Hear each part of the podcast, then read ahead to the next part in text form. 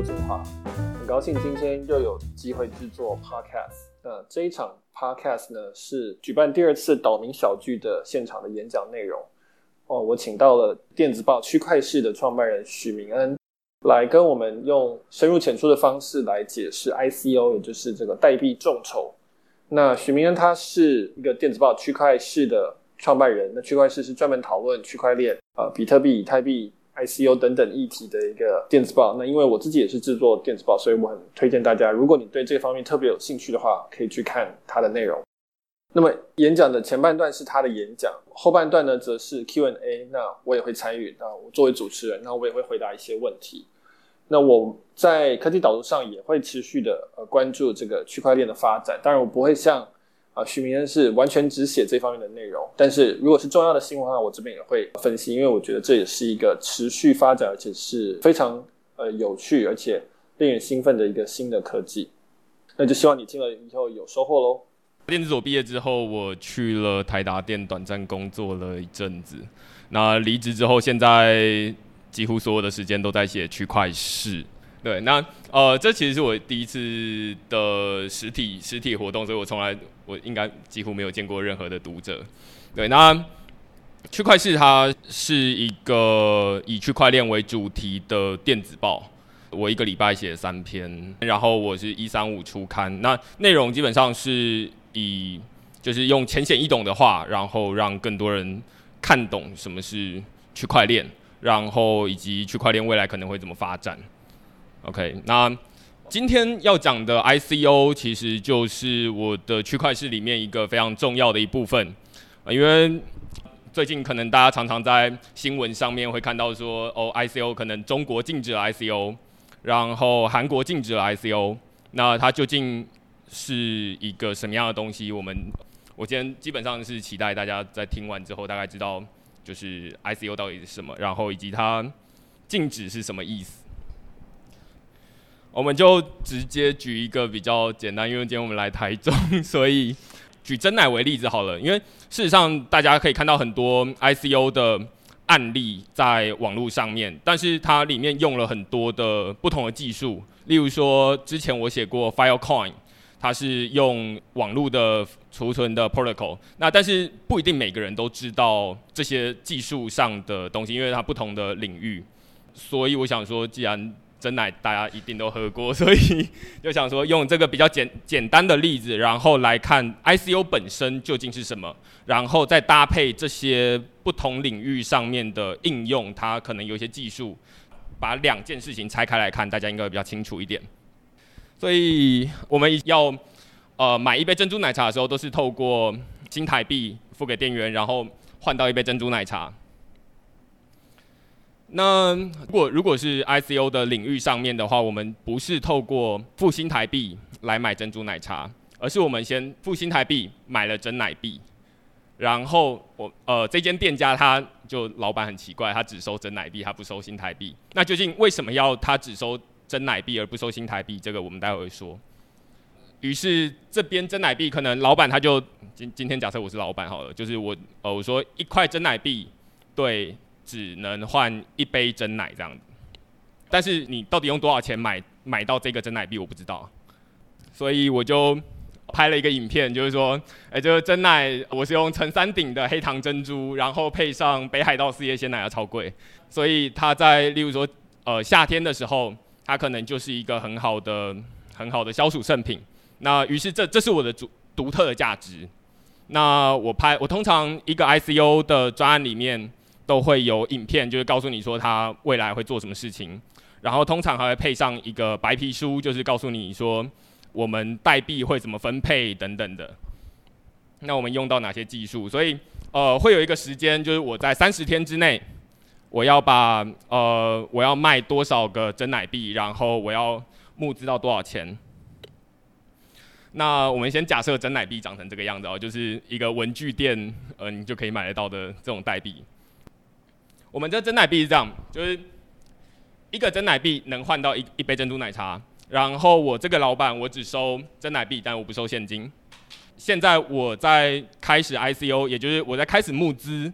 那我现在这个募资就是一枚卖你一百块。那但是我之后，开店了之后，就是这个募资结束之后，我就不我就不卖真奶币了。你去哪里都找不到，就是这种东西。那除非你跟有的人买。OK，那呃，我现在真奶币限量发行一万枚，所以然后但是我自己偷留三千，呃，我自己公开告诉大家说我留三千个。那这三千个可能是用来奖励我的员工，如果他表现得很好，那呃拿发年终奖金，就是说，哎、那呃今今年业绩不错，所以给你一百个真奶币这样子。那所以呃一万个扣掉三千个就会是七千个，那七千乘上一枚一百块，所以我就会有七十万的钱。那究竟为什么需要有这样子？这整个 ICO 的案子，它跟我们现在一个是直接拿法币，就直接拿新台币来买真奶，这对谁到底有好处？就是中间多了这个真奶币到底有什么好处？我们来看一下，对真奶店来说。假设过去我要开一间真奶店，我得先去租这个店面，然后我得买进成本，然后请店员。但是这些想法，如果我没有开出一间店之前，其实不会有人知道。我得开了店面之后，然后我才开始行销，就是说啊，那我们今天买一送一，然后开幕周，所以第一个礼拜就都是都是这样的促销。那但是其实我并不知道究竟市场上。对于我刚刚说的陈三鼎的黑糖珍珠，然后四叶鲜奶等等，到底是不是有反应？那第二个是我必须要冒着一个风险，就是我可能开店了之后，我才会知道市场上的，就是市场上到底喜不喜欢。所以我现在先透过刚刚的那种 ICO 的方式，我就是去文具店，然后买买代币来。那我完全不需要任何成本，成本很少啦，就是相对于租店面来说，那。有人来，我就哦，那一一个代币可能成本只有一块钱，但是我卖他一百块，那之后你就可以拿这个东西来。那所以这对店家来说是可以降低风险的，就是他不需要再先投入了大笔成本。那 ICO 本身，呃，诶，刚刚其实前面没讲到，就是说在本来的这个交易模式里面，加上了这个真奶币这一件事情，就是发行了这个真奶币，它就叫做 ICO。就是我发行了这个这个真奶币在这两者之间，所以它对真奶店有好处之外，另外一个它刚刚还记得他老板，呃，老板我留了三千枚的代币，那这三千枚的代币现在可能在募资的阶段可能是一枚一百块，但是如果因为我是限量发行，我总共只发行一一万枚，那当哪一天夏天的时候，大中午大家想要喝真奶。他要来我店里面买，但是问题是，哎，请问你有珍奶币吗？没有，那你请你去呃线上交易所买。那所以，对于想要来的顾客，他的好处是什么？他只能拿这个真奶币来换我的东西，那他可以享受到这独特的服务，因为可能市面上没有任何人是用这样的配方，这个是他可以直接拿这个币来换我的服务。第二个好处是。它其实可以拿来做小额投资，也就是说，现在看起来这个真奶币只要一百块一枚，但是我预期这个配方看起来应该在台中很有市场，所以预期它可能会涨到两百块一枚，因为只有限量发行一万个，那但是想喝真奶的人可能非常多，所以我就买了。但是其实我本身不喝真奶，我只是把它当成一个投资工具，我就买低，然后。预期它以后会涨，所以卖高。那去哪边卖？去交易所卖。所以现在现在的线上货币交易所基本上就是在做这件事情，就是他去媒合两方两方的需求，就是诶有人有人买了，那他基本上就有点挂单的概念，就是我挂在例如说一枚整奶币卖一百二，然后如果有人买的话，那交易所就媒合交易这样子。这基本上现在听到现在，你就可以知道说，ICO 它是一个。用基本的经济学的原理，就是我限量发行代币，需求不知道。需求如果今天我这个店红了，那它就可以真奶币它的价格就会往上往上升。那这个是一个你可以从投资的角度去看。那另外一个是你可以从使用的角度去看，就是说，那我可以拿这个东西去换换这个这个服务这个产品这样子。所以我们刚刚在说的这件事情，比过去的。呃，我们去开一间真奶店，有一些开启了更多的可能。也就是说，开店的老板他可以比较低的风险。那对于顾客来说，他可以以前我们可能如果要去投资，例如说买股票等等的，那我们比较不知道，例如说我我可能是理工背景的，那我比较不知道这间公司它的营运状况，而且一个公司它有非常多营运策略，那我并不知道我买了这个股票之后，它究竟会不会会不会涨，它有非常多的不同的综合因素在里面。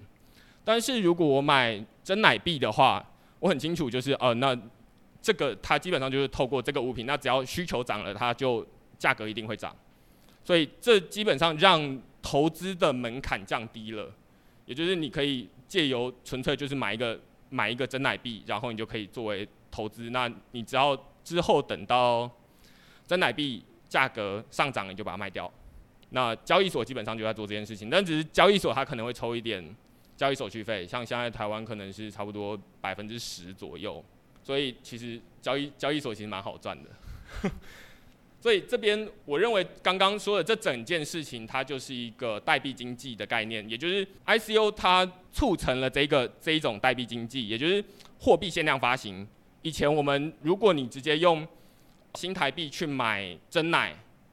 你其实没有办法从中，就是你开店老板，你只有在那边等，如果有人来买了，你才会赚钱。但是事实上现在如果你用 ICO 的方式来开真奶币的话，你的钱一开始在你店还没还没开之前，你就已经收收集了一笔资金了。所以有没有人来买，其实对你来说风险比较小一点。就是跟例如说今天下雨，就可能没有人来买，但是呃你的风险比较小。那呃货币限量发行，你的价格就跟你的需求决定，又或者流通性。呃这件事情除了 ICO 之外，例如说比特币其实也是这样的概念，也就是说。比特币它有说，二一四零年之前它会发完所有的呃比特币嘛？那所以我们会看到说，例如说中国它禁止了比特币的交易，那它的流通性降低了，在全球的范围之内，它的流通性降低了，于是我们就可以看到比特币它暴跌。那例如说日本说，哦，那我发了十一张的交易所的牌照，那也代表是说，哦，那在日本里面可以合法交易虚拟货币，那这样子比特币的流通性增加了，那它的价格就会上升。所以这基本上是一个透过供需来控制，又或者是只有透过需求，因为通常的 ICO 都是供给固定的。如果供给不固定的话，就是我无限供给的话，那其实有点像是，例如说 PTT 的 PB，你只要就是你完全不知道 PB 到底有有总共有几枚，那又或者是。有一些，例如说汤姆熊，它可能是一枚十块钱，你只要够多钱，你通通都可以，你可以，你可以基本上你可以获得无限多个汤姆熊的代币。那但是在 ICO 里面，它是呃总量固定的。那另外一个是对于服务提供者来说，它因为这种它只收代币，它开启了一种新的交易模式，所以事实上就是它的风险对于开店来说，它的风险降低了。那以及它。这这个代币它是有它是有股票的性质在的，就是说它它有可能涨跌。那相对于过去新台币的涨跌其实是非常小，就是新台币基本上是央行在控制它的它的它的货币的涨跌嘛，那所以它的呃涨跌是很小的。那你基本上没有没有这样的投资的特性在法币里面。那对于消费者来说，你可以用到这个新服务。当然，我们现在说的这个是一个。很简单的真奶的例子，所以这其实看不出来说哦，那我多了这个真奶币之后，我可以换到这个新服务有什么了不起？基本上真奶到处都在卖，但是如果它结合了其他的区块链的应用的话，例如说呃，我们举全球最大的 ICO 的案子 Filecoin，它基本上是硬碟的储存空间的共享，有点像是 Airbnb 在共享你用不到的房间。那 Filecoin 它是在共享你用不到的硬碟空间，OK，所以像这种概念我就不特别去细讲，究竟 Filecoin 它都怎么做到这件事情。但是它透过 ICO，它可以先收到一笔钱，然后再来决定我要不要开发这件事情，它是呃风险比较小的。那消费者你可以去买这个 ICO，就是新的代币，然后你可以作为投资，然后。呃，过去你没有办法去赞助一间，比如说真奶店，因为它必须要开了之后你才会知道。那现在你其实有赞助的意思在里面，就是说，哎，那他现在开始 ICO 了，那我我希望他赶快开门，所以多买一点。那他就更有机会越早的提供服务。这样，基本上讲到现在，或许我们可以回答一个比较一开始我们说的基本的问题，就是说 ICO 究竟是不是泡沫？事实上，我认为如果基于刚刚我们这些讲，它其实只是一种新的交易模式而已。那至于是不是泡沫，得看说你把这种 ICO 的新的交易模式套用在什么样的领域上面。例如说，我们套用在真奶上面，它是一种泡沫吗？事实上，并没有，就是它只是帮真奶店少了一点风险，然后帮消费者多了一点新的选择。但是如果你把 ICO 的这样的工具套用在搭配，呃，这个是真奶店，其实。它里面没有用到什么技术，所以大家要看得懂，这样比较容易看清楚 ICO 的本质，它是一种新的交易模式。但是如果你把它用在像这样的一个专案，它也是透过 ICO，这个是呃李笑来的 Press One 的案例，那它里面就会用到非常多的技术名词，例如说内容分发平台，或者是 EOS，然后区块链等等的。那这些东西都都是一些技术名词，但是把这些技术名词跟 ICO 合在一起之后，大家会觉得那好像 ICO 是一个令人害怕的事情，因为不知道它究竟是不是假的，或者是是不是有问题在里面。但是事实上，显然很有问题的应该是这个专案本身，就是你得把这两件事情切开来看。ICO 它是一种交易模式，然后专案它究竟是不是可靠，那得看不同的专案。所以，刚刚我们一开始先埋了一个伏笔，就是说，真奶币如果它被复制怎么办？因为我们刚刚拿真奶币是去文具店买这些代币嘛，那事实上你就想说，那我就不要跟你买，就是一一枚一百块，我自己去文具店买一袋才二十块而已。那得看真奶币究竟怎么做。那这部分就是你去用区块链来做这个真奶币。呃，区块链它有一个特色，它就是，呃，区块链是拿来做比特币同样一个技术。那它解决的一个问题是，你这个货币是没有办法复制的。也就是说，为什么会复制？呃，我们过去在拿手机传档案给别人的时候，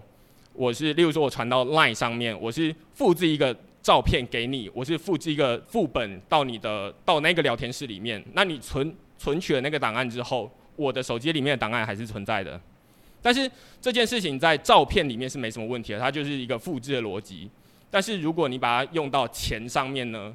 就是我把呃我这边我我的钱包里面有一百块，然后我传一百块给另外一个，例如说转给我妈好了，那但是我的一百块还存在，然后他也他也多了一百块，这样显然是有问题的。那所以呃比特币它之所以呃重要，然后区块链之所以重要，是因为它解它在网络这个复制的逻辑上面解决了这个不可复制的问题，就是它可能会被重复花费的问题。那哦、所以当区块链它可以用来做真奶币的时候，当然区块链可以用来做 Filecoin，它也可以用来做，比如说咖啡币，它可以用来做很多不同的货币。那于是用货币，为什么为什么非得要用这些货币？我们刚刚已经说了，我们就是它可以对于店家或者是对于消费者有一些好处。那我们统称把这个通称叫做 Token Economy。那发行这些中间货币在法币跟呃，你的提供的服务之间的这个动作叫做 ICO，就是在这两者之间插了一个新的货币，所以我们现在可以看到很多，想要未来就会有很多不同应用，会有不同的币别，所以我们现在可以看到有很什么鲸鱼币，然后什么以太币等等的。那基于每一个，例如说音乐币等等，它都是基于每一个不同的应用来做自己的货币。那究竟为什么？因为他们可以因此降低风险，而且可以。因为如果未来它的需求提升了，它的价格也会上升。所以，我们再再回到第一个问题，就是说，那所以 ICO 它究竟是什么东西？它基本上是基于区块链来做出来的一个货币，这就只有这个货币本身。如果在真奶真奶这个例子里面，当然你在以太坊里面或者是在呃 Filecoin 里面，它区块链它可能用在它本身的专案里面，但是这这可能就是混在一起了。那所以区块链它在做货币的时候，它是实现一个不可复制的货币。然后 Token Economy 开启了一种新的交易模式，它基本上只是交易模式而已。那最后 ICO 就是发行中间的这个代币，然后来让你实现 Token Economy。OK，那我今天先讲到这边。好，我们我们首首先，我们先谢谢许明恩的演讲，既然是一个还蛮大的主题，在二十分钟之内很难很完整的讲。那我们这一段就是 Q&A，大家来讨论跟刚才的问题。我会当主持人，因为我们在录音，所以各位的问题我会对着麦克风重讲一次，然后让大家回答。我也会补充了，如果如果有我我觉得可以贡献的地方的话，因为我也在关注这个领域。好，哪一位先开始？好，这边先来。呃，大概是两个问题。第一个问题是说，要怎么确保这个货币的发行商他没有在背后做一些有的没有的暗中的事情啊，才能够维护购买者的这个权益？那另外一个是讲说，呃，在金融监理上面呢，对也呃，就是说对投资者来讲，哦，或是购买者来讲，他们还有什么可以补充的其他的风险在？OK，呃，我基本上简单回答就是说，现在确实 ICO 有其风险，有它的风险，风险在于。ICO 没有法令的规范，也就是说，举刚刚 Press One 的那个例子，就是李笑来的案子，大家可能在新闻上面比较容易看得到。他在一开始是没有任何的白皮书，就是完全没有交代他究竟是怎么实现他所谓的去中心化的内容分发平台。那于是投资者他无从判断起这个 ICO 的案子究竟是真的还是是假的。那李笑来的说法是说，反正我给你了，你也看不懂，所以多数人的投资是相信这个人人格，就是哦，他好像很有名，所以我投他。但这显然就是一个问题，也就是说，ICO 它得要有一个法律的规范，规范的内容是什么呢？你得在呃你的白皮书里面告诉大家说，例如说你打算怎么开发。然后你的哪些资讯要足够揭露，那这些是重要的，于是才能够让消费者去做判断，就是投资者去做判断。那现在之所以在中国被禁止，我自己的认为是因为多数的人他可能也就是相信这样子的，他相信的对象就是有名的人背书，所以他就投。那这样子可能对于投资者，就是一般的民众在弄不懂区块链究竟是什么东西，也就是说，这个专案究竟是实际是真的还是假的的情况之下，会有风险。但是如果他的资讯足够揭露了，也就是说，告诉你说，例如说我的城市码都放在上面，我的钱未来会怎么用，然后我打算怎么实现，这得看金管会到底是怎么怎么定的。那当有了法令明确的规定哪些资讯应该揭露之后，呃，我认为风险就会相对比较小一点。至于能不能判断这个专案是不是可投资的，那就回到个人身上，就是投资人他究竟是不是真的看得懂他到底在做什么。我补充一下哦，那 ICO 本身就刚刚讲的，它基本上是一个募资的动作，所以它本身没无所谓好坏，就跟你做群众募资一样。就是我今天在这边，我可以说，哎，我要找大家一起来帮我。我们来一起来开一个公司，好，我要开一个花店之类，大家给我钱，相信我，我有一个蓝图，我有一些简报，请大家投，这就是募资。其实没有所谓的好坏，就是你们如果不相信我就不要投，如果相信我就投。那我也不保不一定会成功嘛，因为开创业本来就不一定会成功。ICO 只是把这个东西放大一万倍，这样就是我可以跟网络上所有人一下子就募资。那可能有一万人相信我，那有可能有人一万不相信我，只是说它本质上实际是这样一个动作，那只是说。因为现在 ICO 很红，加密货币很红，所以大家就会有一窝蜂的情况，那大家就会很担心说，是不是会有很多人被骗钱？当然是会的。那那个 Press One 我有分析过，大家可能比较长期的读者有看到我分析过李笑来这一个问题，所以问题并不是 ICO 这三个字，ICO 跟 IPO 是一样的，都是募资，一个是上市募资，一个是代币募资，而是那家公司或是那个发起人，他到底有没有做好他的揭露，然后是不是可以信赖的？那政府单位是不是应该要去管这件事情？那也是有不同考量。到底像我们的 IPO，政府就管非常的多，因为他知道蔡澜族会来买这张股票，只要他一上公开市场，蔡澜族就会买。那这个时候，金管会就会管得很深。那我们是不是应该要要要用同样的标准去看 ICO 的东西呢？那这是一个比较细的问题，就目前还没有很清楚。呃，看起来问题是说，第一个还是讲到说，货币本身是不是发行商可以。收回，或是销毁，或是控制这件事情，还有就是说，它必须最终还是得要回到法币去。那这个是不是，就说它只有有限的使用方式？我先回答，看有没有什么可以补充的。那首先我们知道，我不知道各位有知道多少上市公司最后都是把钱卷走的。好，然后没有资产给给你收回的，好，有非常多的掏空案，有非常多的破产变成水饺股，那一样是信任破灭，那一样是因为他们去 game 这这中间的规则，好，所以问题不是说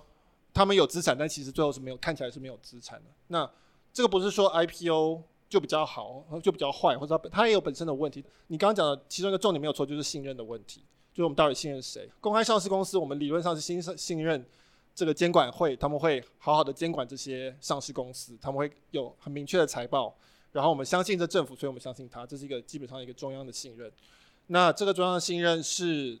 在某些程度上是有效的，在某些国家是没有效的。就很多你去委内瑞拉，目前是没有人会相信这个监管的组织的。那区块链或是 ICO。它的信任是来自另外一个方式的信任，它的产生方法是另外一种信任方法。这个你等下许明可以补充。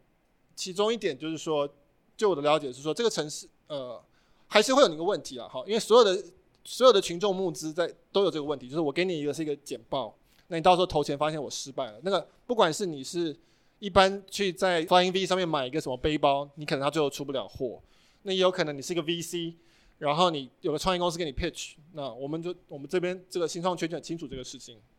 他最后没有做出来，或者他最后没有赚钱，这个也会发生的事情，这的确都存在。那要怎么样去控制这个？要怎么样去让这个信任能够维持？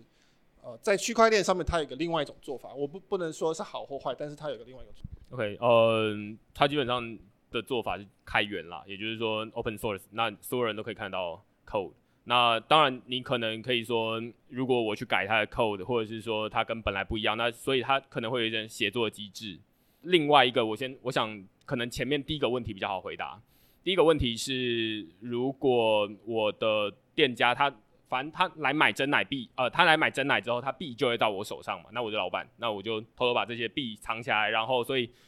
流通变少了，那价格往上升，但是这其实忽略掉。呃，消费者他也是有有意识的，就是说，当一个真奶币要用两千五百块台币买的时候，然后但是它发行是一百块，那隔壁就有一间翰林茶馆，它卖一百块这样，那为什么我要去买这个两千五的真奶币来来去喝我的真奶？除非我有那个价格，那如果我真的有那个价格的话，那其实也就刚好而已。对，所以呃，这个这个问题可能是忽略了消费者，他其实也能够自己判断说，究竟这个真奶币有没有这个价值。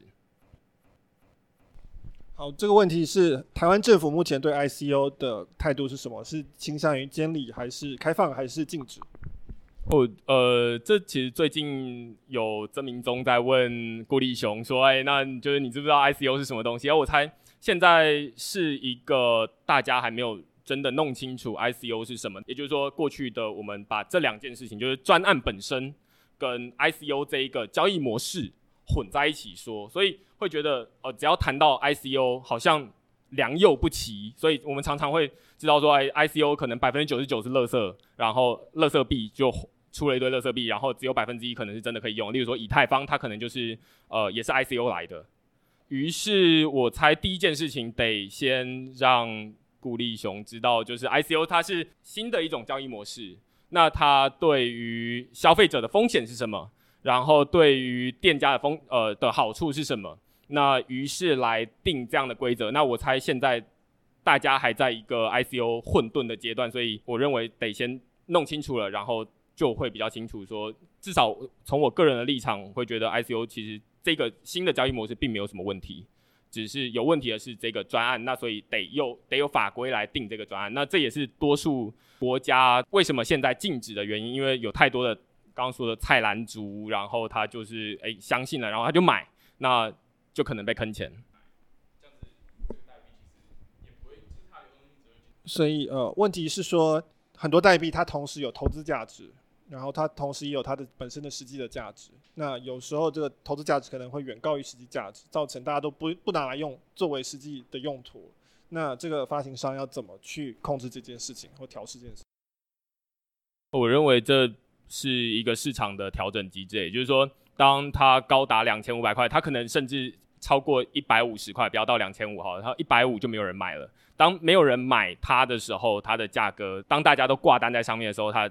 供过于求，所以它价格会往下降。当没有人买的时候，它价格自然会下来。所以可能不会有到两千五百块的情况，然后可能他他还拿着。那如果就是，所以这个价格还是取决于完全取决于市场，就是市场认为它有这个价格，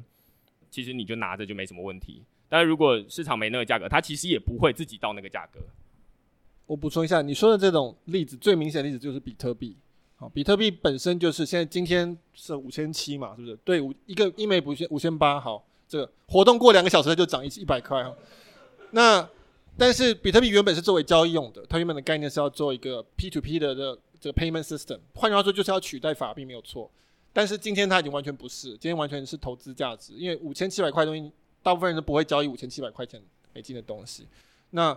但是它就是一个很显然是一个例子，不过这种这种例子应该会越来越少，就是只有最早的、最大型的、最有这种先驱者优势的加密货币才有比较有机会。到后面现在已经有。上千家我知道 ICO，然后基本上基本上每天都有新的 ICO，所以每天都有新的货币出来，所以有很多的选择的时候，就不太可能有哪一个特别是呃领先成为一个专门作为投资标的。比特币大概和然后第二名以太币可能是少数的。好，呃，问题是说银行部分，对你刚刚是问区块链还是还是问 ICO？OK，区块链，他说银行部分在区块链的采用上面有什么新的？它它的状态是怎么样？这个这个问题，其实我我个人也很好奇啊，就是说，呃，我们在看科技的时候，其实通常会有两两个面向哦，就是一个面向是从大公司来看，例如说科技好了，我们会看苹果他们发表会，然后他发表了 iPhone Ten。那另外一个面向，我们会看这种小专案，例如说在 Kickstarter 上面有很多这种小专案，那它可能是用了新的科技，那用在区块链领域上面。呃，ICO 它比较像是 Kickstarter 这个这这一部分，就是它有一些实作的小专案。那在大公司这一块，一个是银行，它作为呃有点像最先导入区块链的这个领域，就最先应用区块链来作为他们来跟他们业务做结合。另外一个可能是 IBM，它最近跟 Walmart 或者是跟雀巢、跟 Unilever 合作，他们去做供应链的追踪。那但是在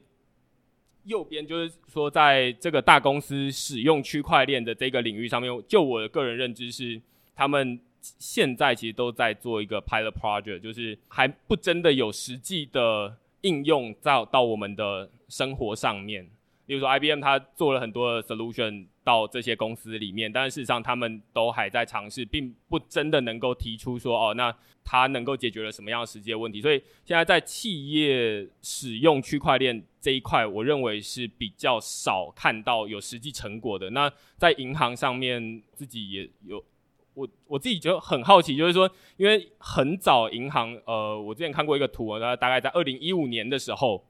是最多银行开始使用区块链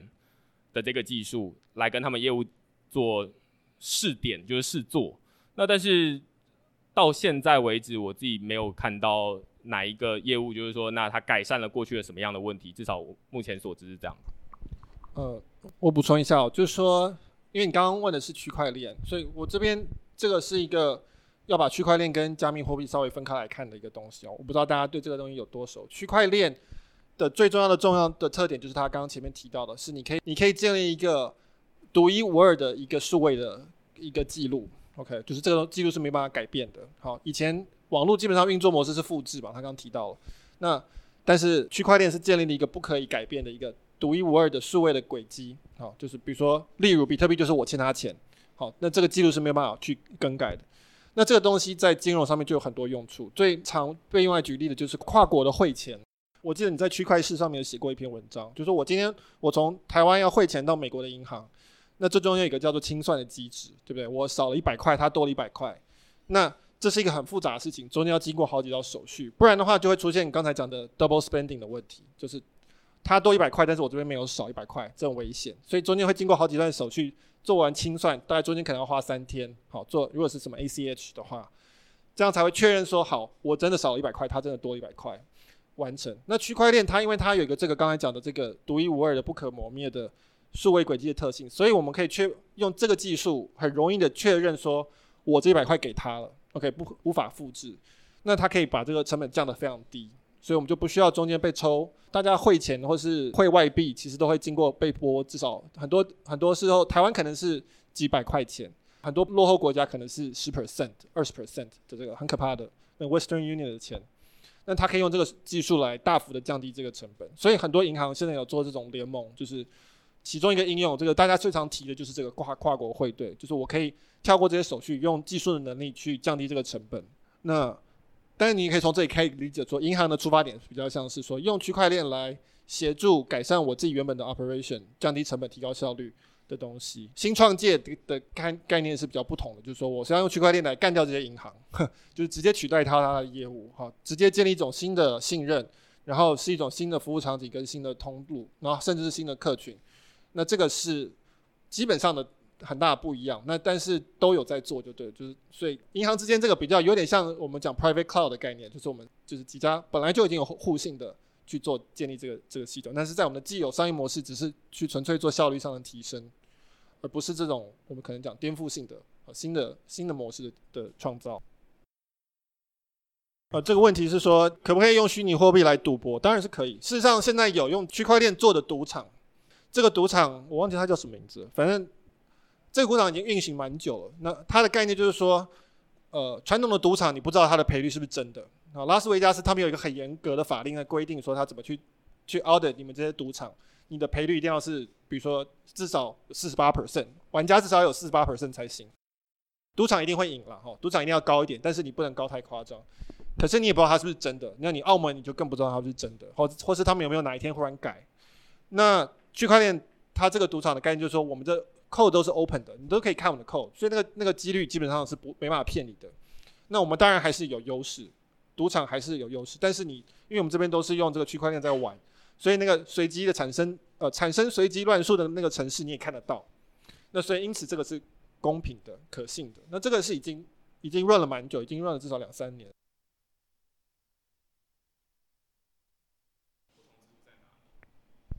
好，这个问题是说现在有许多国家在发行自己的加密货币，但它到底？为什么这些国家发行这些加密货币，以及这些加密货币跟他们的法币之间的关系是什么？我自己的认为啦，就是说刚刚说的中国，事实上最近很常在看到，就是说，诶，中国禁止了交易，然后禁止 ICO 之后，但是他没有禁止挖矿，那究竟是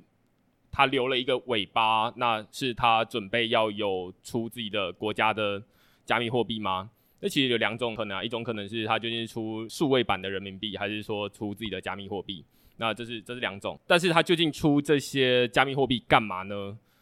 呃，一种可能是新科技，就区块链新科技。那呃，试着用或者是怎么样？我呃，就我有想过这个问题，我也不敢说。我我当然不知道中国十九大在想什么了哈，或者这些银行。那比较简单的想法就是说，我们刚刚讲银行会有 private cloud 的概念，那这跟政府它有一个自己的法币跟呃。加密货币有点类似，就是说，尤其在一开始，比如说我用这个东西来收停车费，好了，你不要付我钱，你付我现金，你付我停车费，然后将来如果要退税的时候，我退你，呃，也是退这个我们讲叫做人民虚拟币好了。那对政府跟对这人来说，这有一个很大好处就是很快速嘛，很方便，交易起来我不用经过层层的层层的那些钱啊，印统一发票啊，印什么东西。那中国政府直接相关的这个经济体里面，它这个东西可能就可以取代掉法币。然后作为一些很基本的应用，这就跟我们古古早时候有一些时候什么盐四川的盐商会发发行盐叫盐引或者盐币，或者说粮商发行粮票，那也是因为我有时候要收钱，我说要给钱，然后其但是我又是一个很大的经济体，那不如我都发这个票，到时候就直接把它冲掉就好了，我就不用再一直拿堆着一堆钱，然后要一直交易这些事情。那这可能是第一个阶段的想法，就是说很多跟政府直接相关的，我不是讲民间的。而是我付给政府的钱，或者付给政府给我的钱，如果是用加密货币可以更有效率，而且更安全，或者更快，那这东西可能可以先取代掉。那也许它以后慢慢它有累累积到一个实力，它就可以变成跟法币有类似的地位。事实上，法币也是这样来的。好，法币开始也是这样来的，就是它有黄金储备啊，它有政府的税收作为一个基础，概念上是类似。那但这个是。推测最合理的有，其实他讲，就是我只是试试看而已。好，我只想知道这到底怎么回事。我另外一个是最后最后补充啊，就是说企业为什么呃，刚刚是说政府为什么要收代币，或者他为什么要发行代币？那呃，我从另外一观点就是说，企业为什么要收？例如说乐淘航空，它为什么要收比特币的原因，是因为它的浮动，它有两种收法，一种是收比特币，一种是要么收新台币。那但是现在收新台币可能到了三个月之后，价格可能是差不多的。那但是他现在收比特币，它的价格浮动可能是非常大的。于是他他把收比特币这件事情当成是一种投资。所以哪些企业会收虚拟货币？基本上是他长期看好虚拟货币会涨，就是虚拟货币是一个长期趋势的企业，他才会收。这些虚拟货币，要不然他长期认为它会跌，他就他认他就不会收这个东西了。好，因为时间的关系，大概大家意犹未尽啊，因为这个题目真的是很新，而且很热门，而且很有很很大的呃，我觉得是非常非常值得呃关注的东西。我自己会在科技导读就继续分析。那当然他是专门在写这个东西的。那如果大家有兴趣的话，就继续的看。那那今天我们小就到这边了，谢谢大家。